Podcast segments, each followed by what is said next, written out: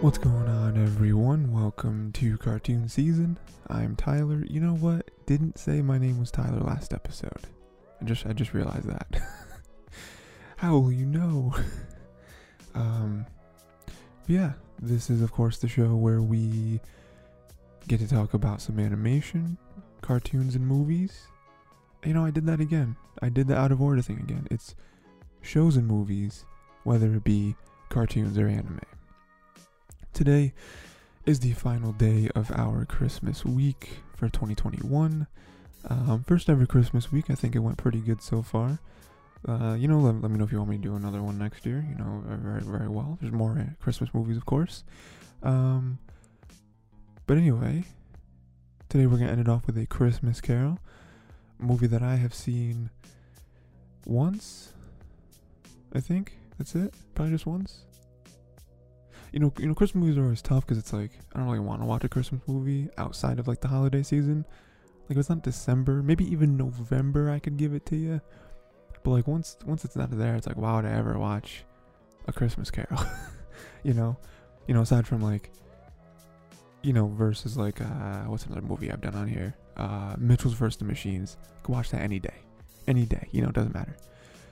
Um, yeah, I only seen this once, and I, I, remember being pretty good. I remember being a little bit of a different take, as I feel like at this point, whenever you adapt a Christmas Carol, it has to be different. It has to stand out because we've had about 1,100 adaptations. um, and I feel like I feel like this one's a pretty good job. I feel like Jim Carrey, pretty good for this role. Um, yeah, I think I, I think with this episode, I just kind of want to touch on the, the three different ghosts, past, present, and future. Um, although uh, they don't call future future, they call it yet to come, the ghost of Christmas yet to come, which is um, an interesting choice. I don't know if that's actually pulled from the source material or if they just wanted to be different. Um, but yeah, I just kind of want to talk about each of the ghosts and kind of how each one affected Scrooge. Um, but yeah. And before I get into it, make sure to go to the Tiger T YouTube channel or anywhere you can get audio podcasts. Uh, links for everywhere will be down below. And a good way, if you don't go on YouTube so you can leave a comment and stuff like that, a good way you can do it is to go to either the Tiger T Twitter or my personal Twitter. Um, leave some feedback there. Also, let me know what other stuff you want to see me do, especially with this being the last Christmas week thing, you know? More, more fresh, more fresh things coming at you. Um, links, of course, for everything is always in the description because I like to be organized. Um, so, like I said, we're gonna start with Ghost of Christmas Past. All right. So this one is interesting. Um, first of all, the whole like candle thing. I don't know if that's ever done, been done before. Uh, kind of scary, you know. Um, but he obviously goes back to when Scrooge was a kid um, you know, he got shipped off by his father to a boarding school, and um, that's obviously really tough. You know, he's away from his family. Um, I mean, his daddy probably, some part of him probably didn't want to be with him anyway. His dad, I guess, wasn't a very nice person.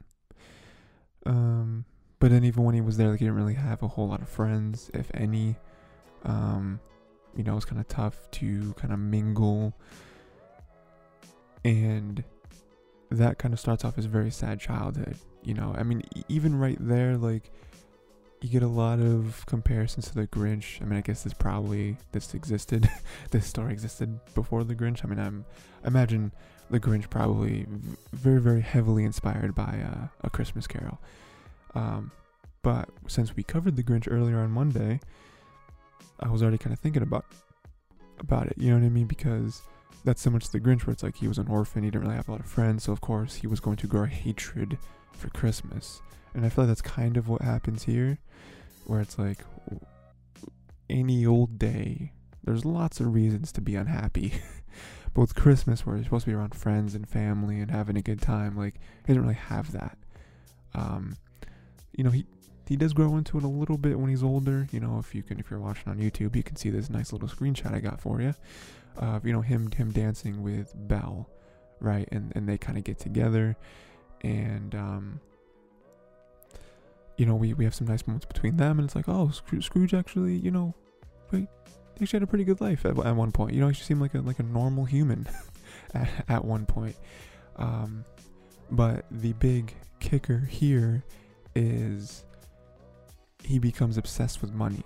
You know, completely obsessed with it. That's all he thinks about. It's all he wants. He, you know, he's all of his moves in his life from here on out are about how to amass more wealth.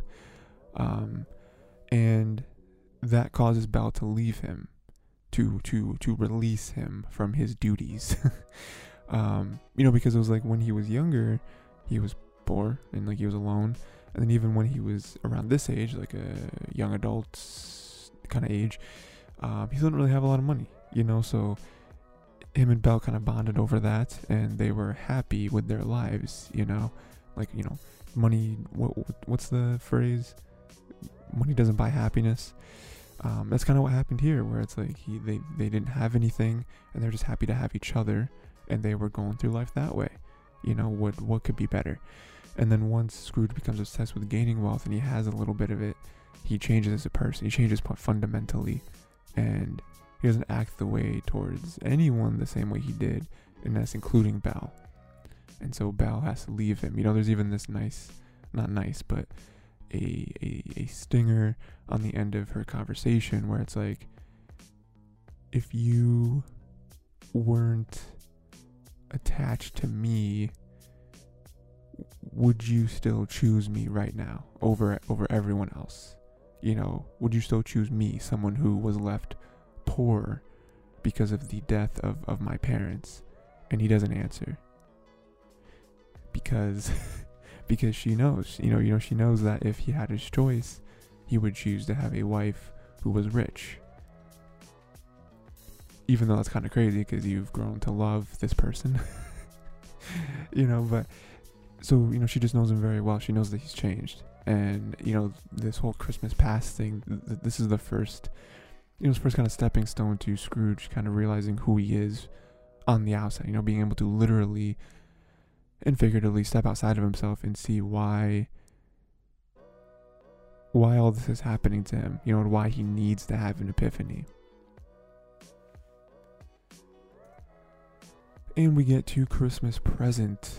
Um, probably the most off-putting one, and yes, more off-putting than future, um, because this guy's this guy Christmas present on the outside very jolly, right? Definitely represents some sort of Santa figure, right? But this man, if you look in his eyes, he knows something. You know, he, he, he it looks like he knows something. He's got secrets. You know, on the outside he's he's kind of ignorant, but on the inside he knows everything. Um, but yeah, we show him some present stuff. You know, like how Bob's son, Bob, of course, being the I don't know, like assistant, the receptionist, or whatever for Scrooge. Um, we see that his son, Tiny Tim, is not doing well, and he most likely will not last until next Christmas. Will not be here next Christmas. Very tough. Very tough for Scrooge to learn of that. Um, there's also a little bit of a him being able to learn something about himself. How like he didn't know this, you know, like how long has Bob been been under his his employ? That you know, it just shows that Scrooge doesn't really care about anyone or anything else. Not, not you know, not enough to ask his only see, you know, I, I, guess his only employee about his family. Um, you know, but you know, but even with that, you know, Bob still wants to raise a glass to Scrooge. You know, um, obviously, a lot of members of his family do not want to do that because they don't feel like Scrooge is a nice person. You know, only giving Bob one day off a year, um, not paying him as as much as they feel they should pay him. But even with that, Bob is still a positive person. You know, he's still happy. Overall, his family is still happy they're together, they're able to share a meal, you know, and, and I feel like that hits Scrooge. You know, again, this one probably more than the others. Well, I guess the past really, you know, kind of stuck on that too, but there's being like you don't need money to be happy you know you don't need to be obsessed you don't need to be a dragon laying on your pile of gold in a cave in a mountain to be happy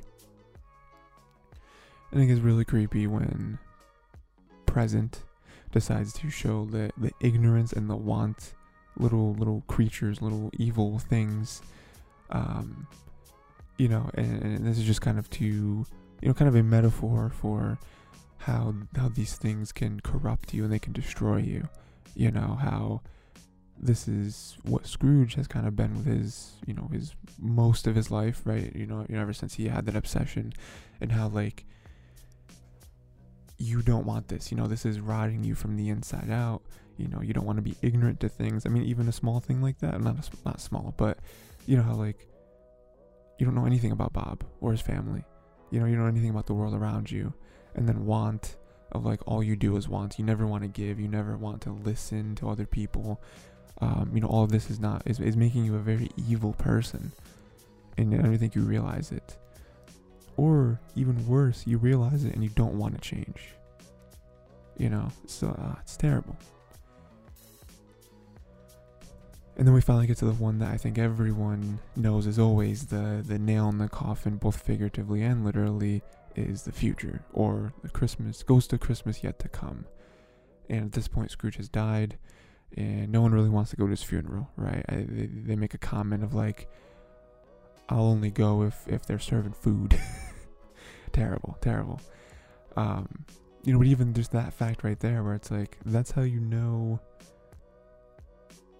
you've messed up. I think, like when you die, none you like none of your family wants to go to your funeral. You don't have any friends to even want to go to your funeral. Like, that's how you've made a very negative, a very sour mark on the world. Um, then you even have Mrs. Dilber, who like helps him out. I forget exactly what her role is. Like I, at the end, I felt like she was just like his cleaning lady or something. But afterwards, we see that Miss Dilber is selling his things. you know, because why not? You know, she needs the money. Scrooge obviously never paid her as much as she needed when he was alive. So, and he's dead. He doesn't need these things anymore. Doesn't have a family. He's not leaving them to anyone. So, you know, I'm sure in his will, it's like, just burn all my stuff. you know, no, no one can have it. No one can prosper from my death. Um, and then, you know, he acts to see some sort of emotion from this person's death, right? Because you know, because at this point, I mean, I feel like we all know that that's Scrooge who died, but at this point, they haven't revealed it yet, you know. Um, so to see some emotion, we see that there's a family who was very happy that he died, very relieved because now that their debt that they had with him, with his little like company or whatever, his firm, um, now they have more time to pay off their debt.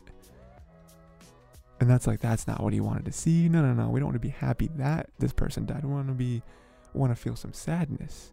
You know, so he's like, let me see some sadness from any person's death. You know what I mean? Let me let me see. You know, do, you know, does this even happen? Do people actually be sad when people die?